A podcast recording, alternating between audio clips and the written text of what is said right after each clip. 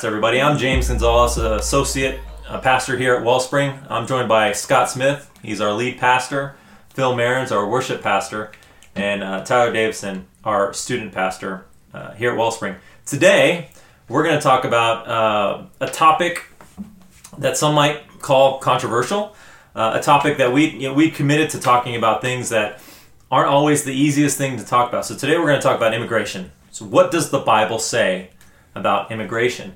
And uh, unlike some of the other topics where initially it might have been tough to find some scripture that spoke directly to uh, to this topic, uh, there there actually is quite a bit uh, a, a, mention of the word or words that can be translated to uh, immigrants or immigration, particularly mm-hmm. in the Old Testament. So uh, let me start with this question: you know, Why should we even discuss?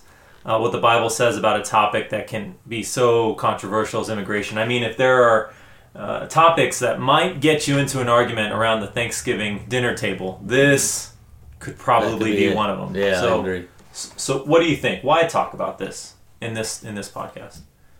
I'll start on this one, um, especially considering the all the things that have been happening this year, and especially of late. Um, I don't know that we, for Christians, see too often um, folks who are who are talking and looking at things through the lens of their own discipleship. So I think that there's a difference between thinking about something well or, or a good word on on a certain topic such as immigration and a biblical word. Um, there's a it can be a, good word can be um, something that just works well fundamentally in, in society things that things that work. Um, you know, if you if you uh, uh, struggle with with depression, you can go to a therapist, and they're probably going to help you out with that. Now, we as Christians would say that the ultimate solution to um, the feelings and things that you have is is through the gospel of Jesus Christ, because Christ is our is our great physician. He can he can heal whatever ailment uh, that we might that we might face and have. But there are worldly things that that count and, and do matter. Um, and yeah, so there, there's there can be a good word on on immigration that seems to make sense and really resonate with us, um, but we still need to run all of those good words, wise words, through the lens of our own discipleship. And so that's why I think it's incredibly important that we talk about this from a from a biblical uh, view and biblical standpoint. I think it's just great to have a have a biblical perspective on every part of your worldview. And if people in a congregation, especially, are struggling with how to think about issues, it's just good to know what the scripture, if what if the scripture addresses certain things. Yeah, I, think that it, this is important to, to talk about uh, because our our society um, makes everything political. Every issue is a, a political issue on some level, and and I would say even just as a pastor at Wellspring. Um, that many of, of our church, and maybe I'll even lump myself in here just so I'm not, I'm not doesn't seem like I'm picking on any area or group. Um, but when we hear an issue, um, we automatically think, okay, what do the Democrats think about it, and then what do the Republicans think about it? And where and, do I fall in that? And, and yeah, and, and what am I? Who am I? And so I'm going to align with what is being taught from that from that aisle, I guess. Mm-hmm. Um, and that's not always that's not always what the Bible says about it. Like uh, the, the Republican Party or the Democratic Party, they don't have a corner on what the Bible says about this issue. I think we're going to see this as we as we talk about it. It's not quite as easy as which party is say, is right and which party is wrong. Right. So I think that's why this this topic in particular is important to talk about. Yeah, when we discussed launching this summer Wellspring University Summer Series podcast, this was one of the topics that came up on day one. Yeah. And one of the reasons was because we recognize that we, you know, you know, as members of our society, particularly, you know, our contem- the contemporary American society, are getting bombarded with information from all angles. Uh, and not all of it is always true or fair and, and balanced or whatever you want to call it, right? Mm-hmm. And, but we're getting opinions interspersed with news. And so, as pastors, you know, I think one of the things that we, one of the purposes we can serve is to bring this perspective that is, you know, focused primarily on what the Bible says so that it can be at least in the conversation amongst all these other perspectives. Yep. Here's here's an interesting um, uh, piece of information that I was able to find while I was doing the research.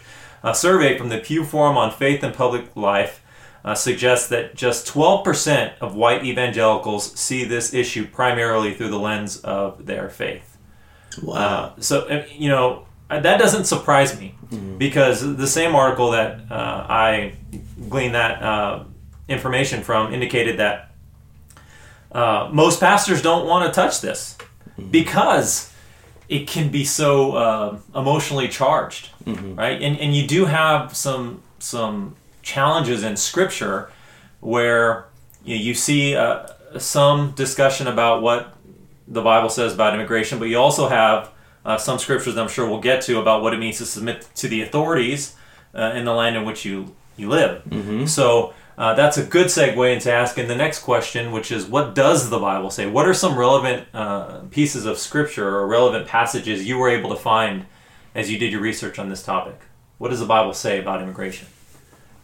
I think you referenced some of those Old Testament passages that often come up in this discussion. Uh, One is from Leviticus 19, uh, says, When a stranger sojourns with you in your land, you shall do him no wrong. You shall treat him, treat the stranger who sojourns with you as a native among you, and you shall love him as you love yourself.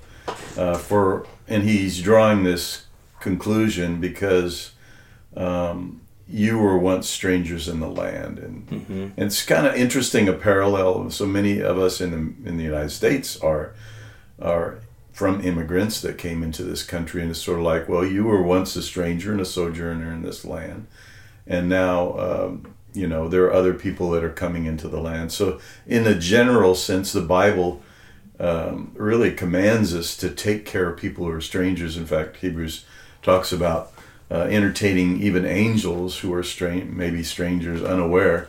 Uh, it would seem to be a, a, a very important ethic uh, that God is laying out in the Old Testament. That's just one scripture. Yeah, following that right up uh, in Leviticus 23, he actually gives a command to, to help guide um, taking care of those people. When he tells he tells the the farmers, like you just go through one one time in your field, and you pick up the grain or, or, or the crops, whatever it is, and you don't go back and pick everything up that you dropped. And not on top of that, you cut the corners off. Like you're, you're I don't want you to go all the way to the edge of the field, so that when people walk through your your field, when sojourners walk through your field, refugees, whatever whatever word we want to use, but people that are not from there walk through your field, the poor, um, they're going to be taken care of. So God is making, He's telling us to take care of uh, of those people, uh, to, to care for for sojourners, for immigrants, and then He follows that right up with a commandment on what it looks like to do it. So. I mean, The Bible's pretty clear, especially in the Old Testament. And I know we're going to get to the other side of it here in a second. And I, I've got verses for that too. And, and Um, you see a lot of examples in that. I mean, Yeah. Abraham, Yeah. all the hospitality. What we use the word hospitality to strangers and how they took care of people as they came in. You don't want to spend the night in the city square. Come to my house. You know, yeah, that's that kind of thing. That's a point that I wanted to make on something that that becomes very clear when you read the biblical text on on this topic is that hospitality expa- expands beyond um, just inviting your friends over, Mhm. right? Biblical hospitality isn't just me saying, James, hey, why don't you um, bring your family over for dinner and and You've actually never been to my place. I've been to, I've been to your place a couple of times. Your family wouldn't fit in my place, um, but uh, um, but I also know that you've allowed people, you've invited not allowed, invited people into your home that you don't know, um, and that's a that's a hospitality that's foreign to a lot of us, but um, to the Bible is something that is extremely common.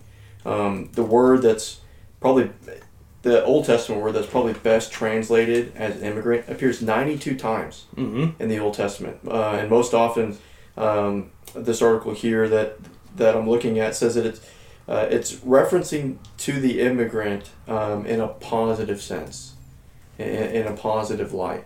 Uh, I think when a lot of people, um, at least in our context, think about immigrants, um, it's kind of in a more negative sense, and we've seen that all throughout American history. You know, especially um, back east uh, in in New York City and different places.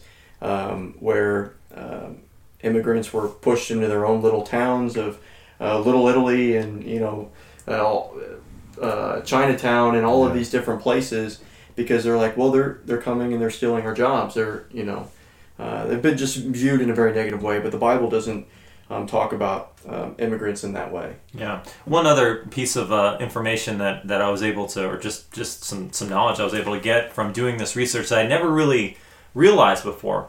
But if we remember in the book of James, we're, we're implored to love and care for uh, orphans and widows. And I found that uh, the orphans and or fatherless and widows language is, is found in the Old Testament and in quite a few places. And what it was, what I realized was that along with that, this this group immigrants was often categorized with orphans and, and widows, which I, I think it just made me think. You know, my goodness, you know, this reveals God's heart. Uh, as we all know that we're, you know, James, what James says, we don't. I don't. I never really realized that it. it you know, there was scripture that would group immigrants, but just to reference the scripture specifically, Psalm 146 9 says, The Lord watches over sojourners, immigrants. Uh, another translation for immigrants. He upholds the widow and the fatherless, uh, but the way of the wicked he brings to ruin. So again, grouping those together. Zechariah 7:10. Render true judgment, show kindness and mercy to one another. Do not oppress the widow, the fatherless, the sojourner, or the poor, and let none of you devise evil against another in your heart. Yeah. This is a. I, I know we're we're doing what the Bible says about it. This may be kind of a my desire as a pastor to give some examples, but the thing that comes to mind when we talk about this, and I've had this conversation with people over the last few years quite a bit, and the thing that always comes back is uh, I I don't know if you read the book or watched the the uh, movie uh, Lone Survivor and uh, Marcus Luttrell. And this is a culture that's older than ours. In fact, it goes goes right back to biblical that culture there in Afghanistan. If you don't know the story, it's a guy that was a special forces guy, and everybody in his group was killed. He was the only guy survived that survived the attack, and he was uh, uh, found by a guy in a push Pashtun Pashtun village. I guess that's how you say Pashtun. it. Pashtun. Yeah, we were talking about it at lunch actually. Oh, really? You and your dad. Uh, Oh, that's cool.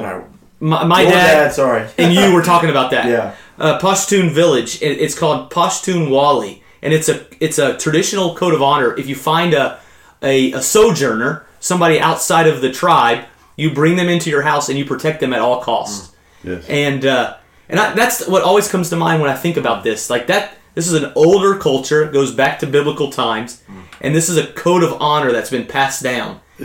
It's very interesting. This very same thing happens in Albania. They actually have a word that's coined called besa, and it means. And they have a saying about their house. They say, "My house first belongs to God, then it belongs to the stranger or my guest that I'm bringing in. Then, in last place, it belongs to me." So, and there are there are some amazing stories about Albanians.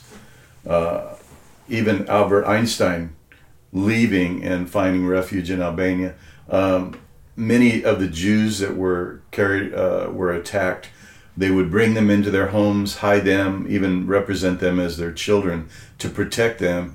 And the the value that they placed on them, they said they would rather be betrayed themselves or one of their sons than to to give up that person. And it sort of reminds you of Lot saying, "Come in my house, you know, and Yeah. I'll protect you." It's a very ancient kind of hospitality Yeah. practice there. So hopefully, someone out there is saying, "All right, come on, guys. I know what you know, you're telling me Leviticus and and Exodus say about this topic, but I also know that you know the laws that were designed for Israel aren't necessarily designed for you know the me in the United States and Southwest Missouri. So let's make that transition. H- how do we how do we find what may be reve- the revealed heart of God in these verses in the New Testament? Uh, Well, their hospitality is given as a as a qualification for eldership, and I think we're, we're talking about the same kind of kind of thing. It's a, it's an ethic that's built into the heart of God uh, that He wants to transmit to His people, and there's evidence of that in the New Testament. I mean, Yeah. the reception uh, they had to work at it a little to receive the Gentiles into the church, and uh, of course they maintained. Uh, a system of helping uh, the widows and, and especially the Greek widows than when they were mistreated that were taken care of. So there's this uh, idea that we want to make sure that we bring the gospel to the whole world. I think it fits in with that scheme. Yeah. Is that uh, this church is not just about a Jewish nation; it's about a nation of the whole world. And so there's a compassion toward the nations mm-hmm. that's developed in the Old Testament. The Father of many nations, of course, is blessed through Christ, and so carries on into the kingdom. Mm-hmm. I think it's a value. Just because you're told you can't kill in the Old Testament, is that still valid in the New Testament? There's still things that carry over, mm-hmm. especially I think that if you're talking about widows and orphans, like he talks about in James, there's there's still a category there where the heart of God is reaching out to to, to really someone who's vulnerable, if you Yeah. want to say it that way. Yeah. Uh, let's let's think about Acts two just for a moment. Um, I'm gonna try to try to pull it up here. Um, Acts chapter two, but uh, in Acts Acts two you have Pentecost, Yes. right? And what's going on during Pentecost? Well, every all the Jews, not all the Jews necessarily, but many Jews from all around the world who had been scattered um, as a result of um, Assyrian and Babylonian exile and had been moved around because of um, Greco-Roman culture, Hellenistic Jews. Um, were living all all across the world, eh, across the Roman Empire, and many of them spoke um, different languages. And when when God's Spirit comes um, upon upon the people in um, Acts chapter two, we, we see that uh, the disciples began to speak in in different languages, in different tongues, so that the people around them could understand them, even to the point of the dialect. And and what we see is that um, this is where it says in verse nine where these people were, were from. Um, Parthians and Medes and Elamites and the residents of Mesopotamia, Judea and Cappadocia, Pontus and Asia, Phrygia and Pamphylia, Egypt and their parts of Libya. I mean, we're talking about northern Africa here, mm-hmm. belonging to Cyrene, and visitors from Rome, both Jews and proselytes, Cretans and, and Arabians. We hear them telling in our own tongues, our own languages, the mighty works of God. I mean, the first thing that happens when God's Spirit comes upon His people is that the mighty works of God and the message of the gospel is proclaimed um, to the nations, to the people who had uh, been welcomed into the city of Jerusalem and given a place to stay by its by its own residents. Yeah. Um, and, and the New Testament does give Right. us Yeah. such a view toward generosity with our things. What you said about the people in Albania, how they think of, of their home and their possessions. First it belongs to God, then to the stranger, and then and then to my family. Yeah. We think about it in a completely different order. We we mostly think about this is my home, and uh, but I'll say it belongs to God, and if it belongs to the stranger, you have to take it from me, or I'm selling it to you. Mhm. You know, that's Yeah. kind of the way that we think about it, Yeah. not in that order of generosity and hospitality that the the New Testament really gives to us. I'll tell you, I uh, thinking through through this and what y'all have said, just piggybacking really. I, I if there's one, there are a lot of, of stories in the New Testament that I would like to have been a part of, or at least just kind of been a fly on the wall, so to speak. One of the ones for me is uh, in Galatians when Paul says that he has to confront Peter to his face. Like he uses that exact term. He said, um, you know, when I when, when Peter came to, to Antioch, I had to confront him to his face because he was eating with the the Gentile believers. But then James's friends showed up, and he and he pretended like he didn't even know him, and he said, "That's not right. That, that's that's opposed to the gospel." And uh, I- that's just a, a picture of what I think we're talking about here. Now, uh, the, the the Bible is also clear. Uh, I think kind of transitioning. Uh, it never gives us an out on taking care of the of the uh, of the immigrants. I, I don't think I don't think Yeah. you can find anywhere in the in the scriptures, Old Testament or New Testament, that gives us an out taking care of the refugees. But the Bible d- does have a different side that makes this issue a bit com- more complex. Sure, and and before we get to and maybe what you're talking about is Romans. Yes. Uh, but before we get there, I, I, the idea of loving our neighbor is pretty clear, right? Love your neighbor as yourself. Right. Uh, Matthew 22, 39, Luke 10, 27, Romans 13, 9. And wouldn't it be cool if someone somewhere asked Jesus, "Who is Who's my my neigh- neighbor?" Wait a Uh, second. Yeah, he does. Did that- he answer fact, that question? I think he does, and in fact, the person who asked might have been a lawyer, uh, talking, talking about politics, right? And so, you know, obviously, we're, we're referencing the parable of the Good Samaritan in Luke 10, 25 through 37. And I don't think it's a coincidence for many reasons that Jesus to- chose to use the Samaritan as the one who, who helped the individual on the side of the road from Jerusalem to Jericho, uh, you know, helped him, paid his own money to get him put up in a, in a hotel, basically. Um, because the Samaritans at that time, you know, were considered really a different race, and, and really you could probably make a pretty strong argument that the the Israelites in, in Jerusalem considered them a, a different nationality uh, in some form or another, maybe a common ancestry, but but they were different, no doubt about it, and they were disliked.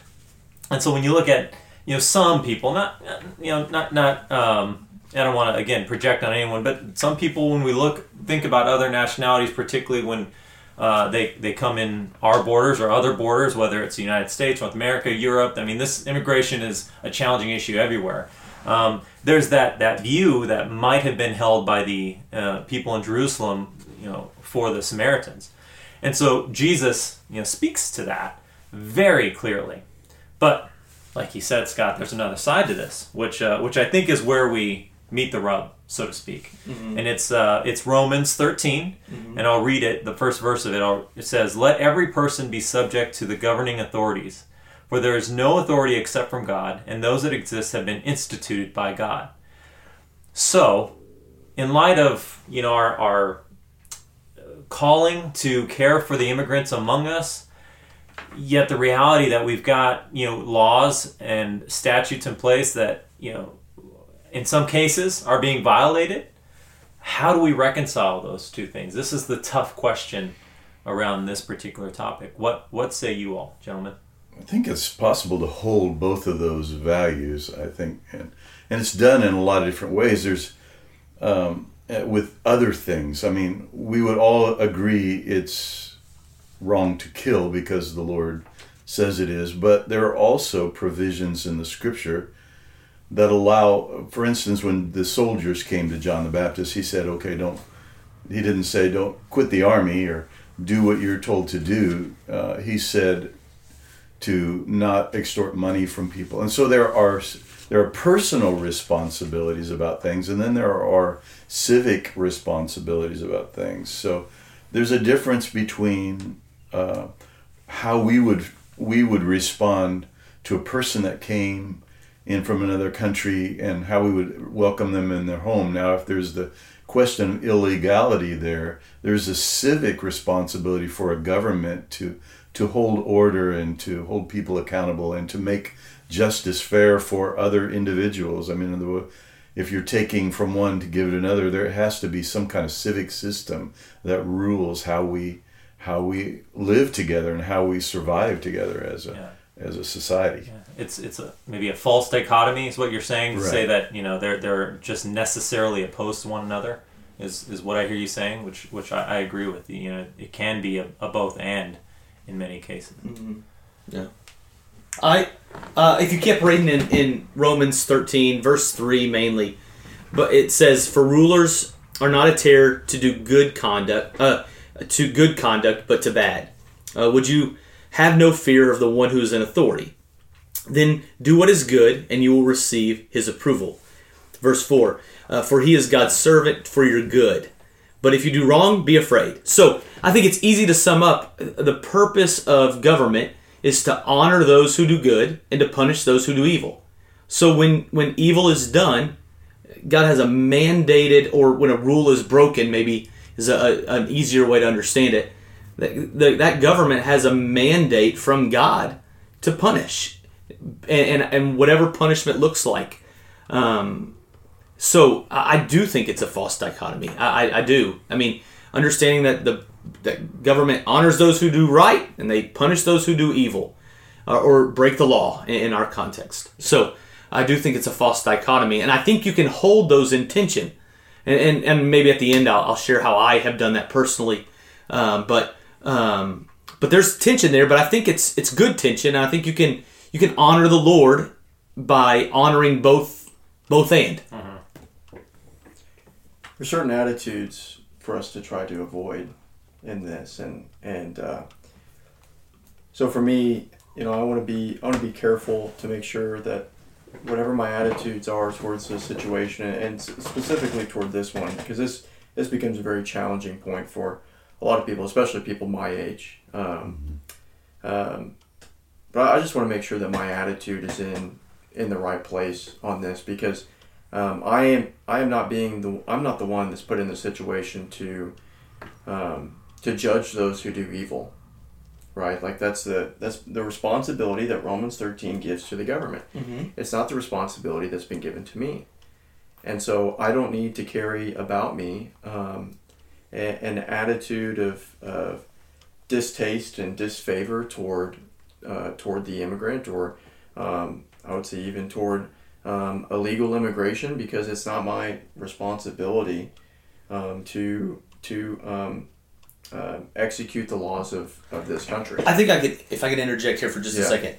Um, it's easy because I gr- agree with you completely. It's easy to have. Uh, I don't want to say sinful because then that's putting. I'm judging that, but it's easy to have a negative view towards immigration or any issue when when you're talking about it as an issue. hmm But when you know people, when you have names and faces, excuse me, I have found personally that my view of not just immigration but any issue changes. When, when I when when I understand that there's people behind legislation Right. or or uh, executive orders or whatever it is that we're talking about, it changes your view. I don't. I'm not saying that you that you lower your view of God's word um, just because you know the person. That's that's not what I'm saying. I'm saying you look at the the the, the issue differently, and you can have a, a heart that you're talking about, Tyler, Yeah. when when it's people, not just legislation. Really, the issue is is how do you deal with the illeg- illegality part of it? Because I, I mean, for instance, my wife and I went up to a service where someone was sworn as, as a as a new citizen, and it was just amazing to look around the room and try to figure out what all the stories were of all those people, all shades of colors and mm-hmm. from different countries, and wondering what their journey was, and then to watch them go through this process of of taking the oath and everything else. And and there's part of part of justice is that you honor you you set a standard and you honor uh, a people that go through that standard. And, and part of our society is sort of removing all of those and and and so we say well this person did this but it's okay if you do you know you get in this way or you know uh, we do that in a lot of different areas. I mean when we talk uh, we could get into all kinds of areas with forgiving of of student debt you know mm-hmm. how come is it justice that somebody gets their debt forgiven but somebody worked on i mean so we deal with a lot of issues that way. So somewhere we have to figure out how to make those just laws that that treat people fairly and right. And uh, and there and there are people in the court systems or people in the justice systems that try to figure out those things. And and we as citizens just uh, we have a voice into those things and making of policies but not everybody gets to come into the United States maybe through a lottery system I know again in Albania there have so many that can come into well if if anybody can come in, then then there's a, a little bit of sense of injustice of how do you decide who gets what. Yeah, Tyler, you want to finish your thought, and we can maybe go to final thoughts. Yeah, um, I was gonna say that you know there's there's a big part of this conversation, and this is probably a conversation for another day, but um, the relationship between Christ and culture, Hmm. and um, plays a big big role into how we think about these things, and, and really a lot of the things that we've been having conversations about, but in particularly uh, this one, uh, because there there are so many of us that view the United States as a as a Christian nation right? That it, oh, it was founded on Judeo-Christian values and principles, and because of that, you know, the um uh, we've almost sometimes America is viewed as being synon- almost synonymous with the kingdom of God, and it's not. Like America is is quite fallible, believe it or not. Yeah, Um, and where it becomes tricky for us as Christians is to navigate these things as Christians in a in a in a nation that is, you know, that's its own sovereign, secular, you know, United States of America. That's it, it is what it is. But um, I think the last thing that I would say on this is that, you know, James, you and I are about to become immigrants, Mhm. uh, and I It's very different. It's very different. side, yeah, it? I never. I'm almost 24 years old, Yeah. and you know, up until last year, I never thought that I would ever be an immigrant. yeah. Um, it's like, why wouldn't you want to live in, in the United States? But um, the last thing that I say on this is that because of the Great Commission, um, the nations are coming, and because of the global society that we live in, we have an opportunity to fulfill the Great Commission where we are today Amen. um, because the nations are coming to us. 45 minutes from here, um, there is communities of refugees that live close to us that most people in our city um, are really not aware or even exist. Um, we have an opportunity to reach out to them and to minister to them and bring the gospel to them. And so the the um, we have an opportunity to fill, fulfill the Great Commission here because the nations are coming to us. And I would I would challenge many of you who are listening to this to consider becoming an immigrant yourself, to go to um, people and places um, that are different from you and different from your culture and experience in order to fulfill the Great Commission. Because we are called to go into all the world and to proclaim the gospel um, of Jesus Christ and, and to make disciples of all nations. And, and you can even do that here in the United States. One of the things that I've said um, in, in conversations between my wife and I is that we need more Christians who are willing to move in to the difficult neighborhoods and, and cities in our country um, who are going to go there with a mindset of ministry and mission. And I think that we will make um, uh, incredible progress as a church if, if we um, will take that responsibility upon ourselves.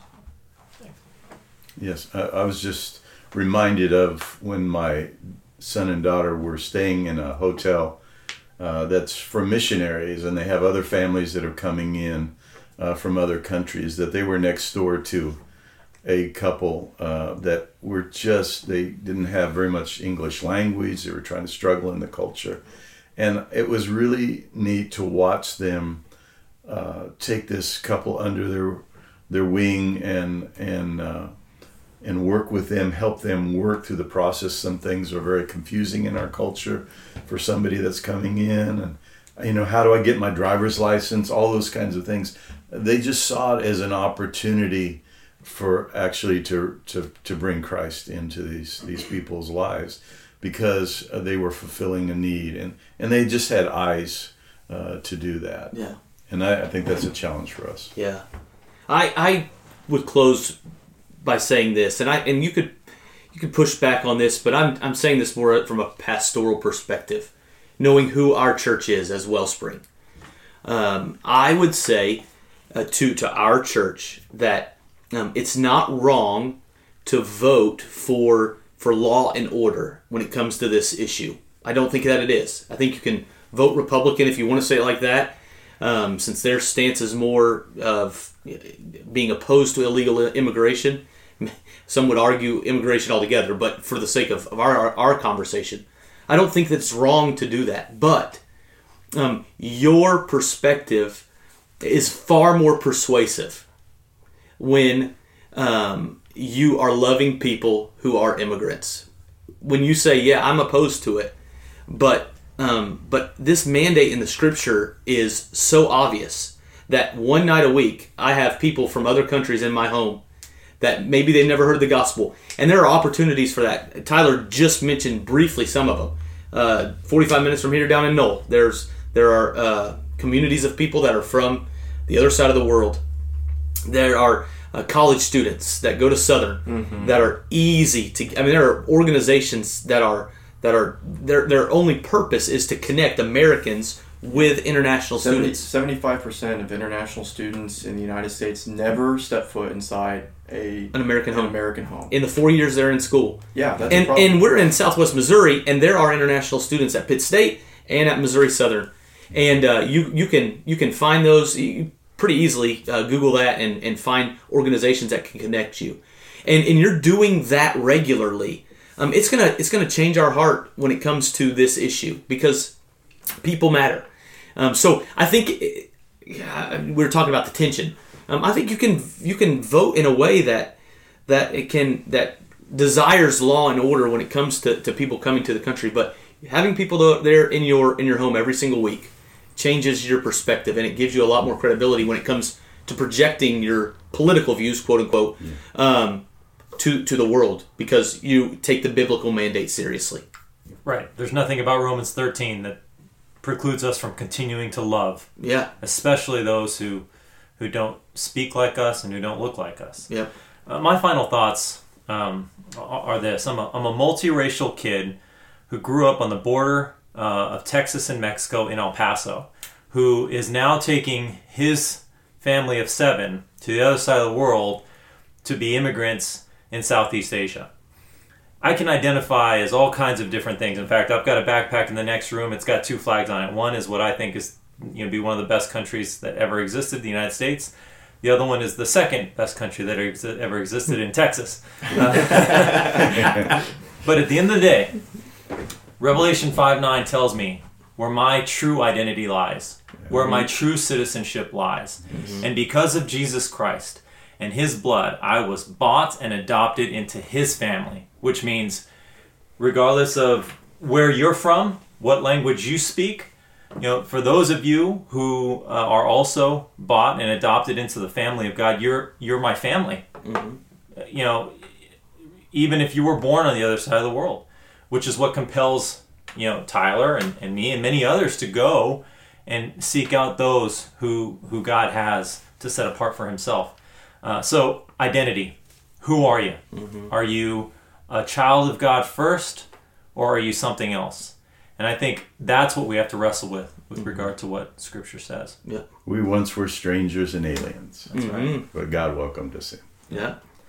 Well, thank you for joining us for another episode of the Wellspring Podcast. Uh, please subscribe. Tell your friends if you think this conversation, this podcast would be edifying to them. Next week, we're going to talk about what the Bible says about emotions.